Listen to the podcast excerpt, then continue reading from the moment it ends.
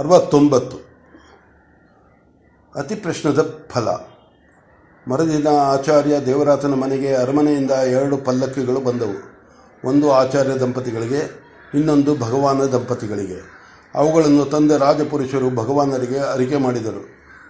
ದನಗಳೆಲ್ಲವೂ ನಿನ್ನೆಯೇ ಆಶ್ರಮಕ್ಕೆ ಹೊರಟು ಹೋದವು.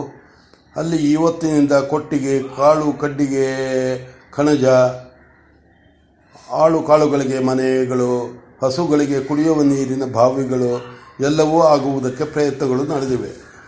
ಭಗವಾನರು ಕಾತ್ಯಾಯಿನಿಯನ್ನು ಕೂಗಿ ಹೇಳಿದರು, ನೋಡು, ನಿನ್ನೆ ಇಚ್ಛೆಯಂತೆ 1000 ಆಕಳುಗಳನ್ನು ದೇವತೆಗಳನ್ನು ಕೊಟ್ಟರು, ಇನ್ನೇನು ಮಾಡ್ತೀವೋ ಮಾಡು. ಆಕೆಯು ನಗುತ್ತಾ ಹೇಳಿದಳು, ಹೌದು, ನಾವು ದೈವದ್ರವ್ಯದವರು, ನಮಗೆ ದೇವತೆಗಳು ಕೊಟ್ಟಿರುಂಟು, ಇಲ್ಲದಿದ್ದರೆ ಇಲ್ಲ, ಆಯಿತು. ಈಗ ನೀವು ಹೇಳುವುದರಲ್ಲಿ ನಾನು ಅಲ್ಲಿಗೆ ಹೋಗಿ ಅವುಗಳನ್ನು ನೋಡಿಕೊಳ್ಳಬೇಕೇನು? ಭಗವಾನರು ಆಕೆಯ ಪ್ರಶ್ನದಲ್ಲಿದ್ದ ಭಾವವನ್ನು ಅರಿತು ನಕ್ಕರು. ಈಗ ನಿನ್ನನ್ನು ಹೋಗು ಎಂದರೆ ಆದೀತೆ? ಇಲ್ಲಿ ವಿದ್ವತ್ ಸಭೆಯಲ್ಲಿ ನಡೆಯೋದನ್ನೆಲ್ಲ ನೀನು ನೋಡದಿದ್ದರೆ ಹೇಗೆ? ಹಾಗೆಂದು ಆಶ್ರಮಕ್ಕೆ ಬಂದ ದನಗಳ ಯೋಗಕ್ಷೇಮ ನೋಡಿಕೊಳ್ಳುವುದಕ್ಕೆ ನೀನಲ್ಲದೆ ಇನ್ನೂ ಯಾರು ಶಕ್ತರು? ನಿನಗೆ ಒಳ್ಳೆಯ ಧರ್ಮ ಸಂಕಟ ಪ್ರಾಪ್ತವಾಯಿತಲ್ಲ. ಧರ್ಮ ಸಂಕಟವೇನೂ ಇಲ್ಲ. ದೇವತೆಗಳು ಕೊಟ್ಟಿರುವ ಈ ವರದಿಂದ ನನಗೆ ಯಾವ ತರಹದ ಆತಂಕವೂ ಇಲ್ಲದಿರಬೇಕು ಎಂದು ಮೊದಲೇ ಮಾತು ಆಗಿದೆ. ಆದ್ದರಿಂದ ರಾಜಪುರುಷರು ಈ ಸಭೆಯು ಮುಗಿಯುವವರೆಗೂ ನೋಡಿಕೊಳ್ಳುವಂತೆ ವಿಧಾಯಕ ಮಾಡಿದರಾಯಿತು. ಹಾಗೋ, ತಡೆ, ರಾಜಪುರುಷನನ್ನು ಕೇಳೋಣ. ರಾಜಪುರುಷನು ಮತ್ತೆ ಅರಿಕೆ ಮಾಡಿದನು.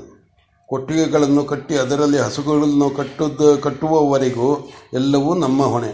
ಅವುಗಳನ್ನು ಸರಿಯಾದ ಸ್ಥಳಗಳಲ್ಲಿ ಕಟ್ಟಿದ ಮೇಲೆ ತಮ್ಮ ಹೊಣೆ. ಹಾಗೆಂದು ಆಗಲೇ ಅಪ್ಪಣೆಯಾಗಿದೆ. ಕಾತ್ಯಾಯಿನಿಯು ಸಂತುಷ್ಟರಾಗಿ ಭಗವಾನರ ಮುಖವನ್ನು ನೋಡಿದಳು. ಅವರು, ನೀನು ಬುದ್ಧಿವಂತೆ, ದೇವತೆಗಳಿಗೆ ನಿನ್ನ ಸ್ವರೂಪ ಚೆನ್ನಾಗಿ ಗೊತ್ತು. ಆದ್ದರಿಂದ ನಿನ್ನ ಇಷ್ಟದ ಹಾಗೆ ಎಲ್ಲವನ್ನೂ ಮಾಡಿದ್ದಾರಲ್ಲ. ಅದು ನಿಮ್ಮ ಕೃಪೆ, ಇದು ನಿಮ್ಮ ಕೃಪೆ. ಎಲ್ಲರೂ ಜ್ಞಾನ ಮಂಟಪಕ್ಕೆ ಸಕಾಲದಲ್ಲಿ ಬಂದರು. ರಾಜರು ಬಂದು ವಂದಿಸಿ, ಈ ದಿನ ತಾನು ಕುಳಿತುಕೊಂಡು ಮಾತನಾಡಬೇಕು, ಪ್ರಶ್ನಕರು ಎದುರು ಬದಿಯಲ್ಲಿ ಕುಳಿತು ಮಾತನಾಡುವರು ಎಂದು ವಿಜ್ಞಾಪಿಸಿದರು. ಭಗವಾನರು ಹೇಳಿದರು, ನಿನ್ನೆಯೇ ನನಗೆ ಇದು ಮನಸ್ಸಿಗೆ ಬಂತು. ಶಾಸ್ತ್ರ ವಿಚಾರವಾಗಿ ಮಾತನಾಡುವಾಗ ನಿಂತು ಮಾತನಾಡುವುದು ಶ್ರೇಯಸ್ಕರವಲ್ಲ. ಆದರೆ ನಿನ್ನಿನ ಸಂದರ್ಭದಲ್ಲಿ ಅದನ್ನು ನಾನಾಗಿ ಒತ್ತಬಾರದು ಎಂದು ಸುಮ್ಮನಿದ್ದೆ. ಇವತ್ತು ನೀವು ಮಾಡಿರುವ ವಿಧಾನ ಉಚಿತವಾಗಿದೆ, ಆಗಲಿ ಎಂದರು.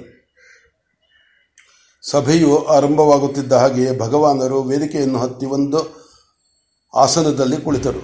ಸಭೆಯಿಂದ ಅರ್ಥಭಾಗನು ಬಂದು 2ನೇ ಆಸನದಲ್ಲಿ ಕುಳಿತನು. ಪ್ರಶ್ನೋತ್ತರಗಳು ಆರಂಭವಾದವು. ಅರ್ಥಭಾಗನು ಕೇಳಿದನು, ಯಾಜ್ಞವಾಲ್ಕ್ಯ, ನಾನು ಪ್ರಶ್ನೆಗಳನ್ನು ಕೇಳಲೇ? ನೀವು ಪ್ರಸಿದ್ಧರಾದ ಜರತ್ಕಾರು ವಂಶದವರು, ಋತುಬಾಗರ ಮಕ್ಕಳು.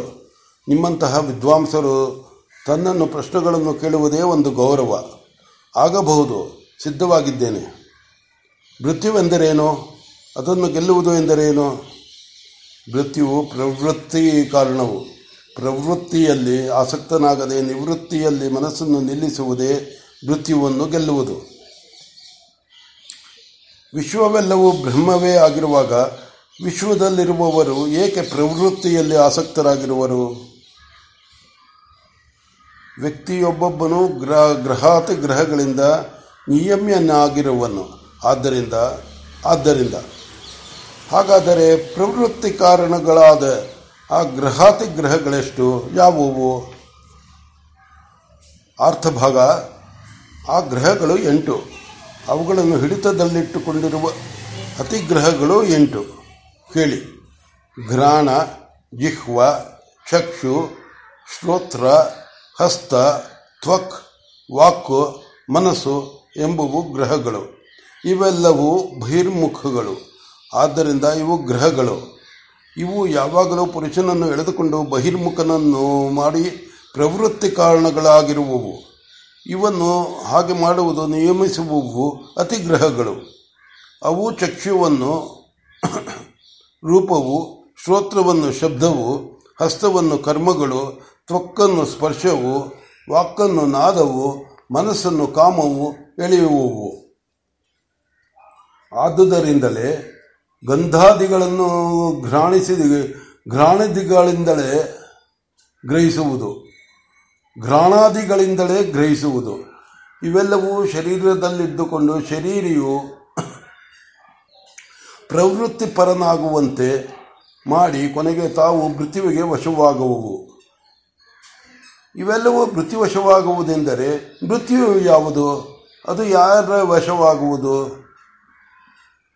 ಅರ್ಥಭಾಗ ಲೋಕವೆಲ್ಲ ಅನ್ನಾದವೆಂಬ ಎರಡು ಭಾಗಗಳಾಗಿರುವುದು.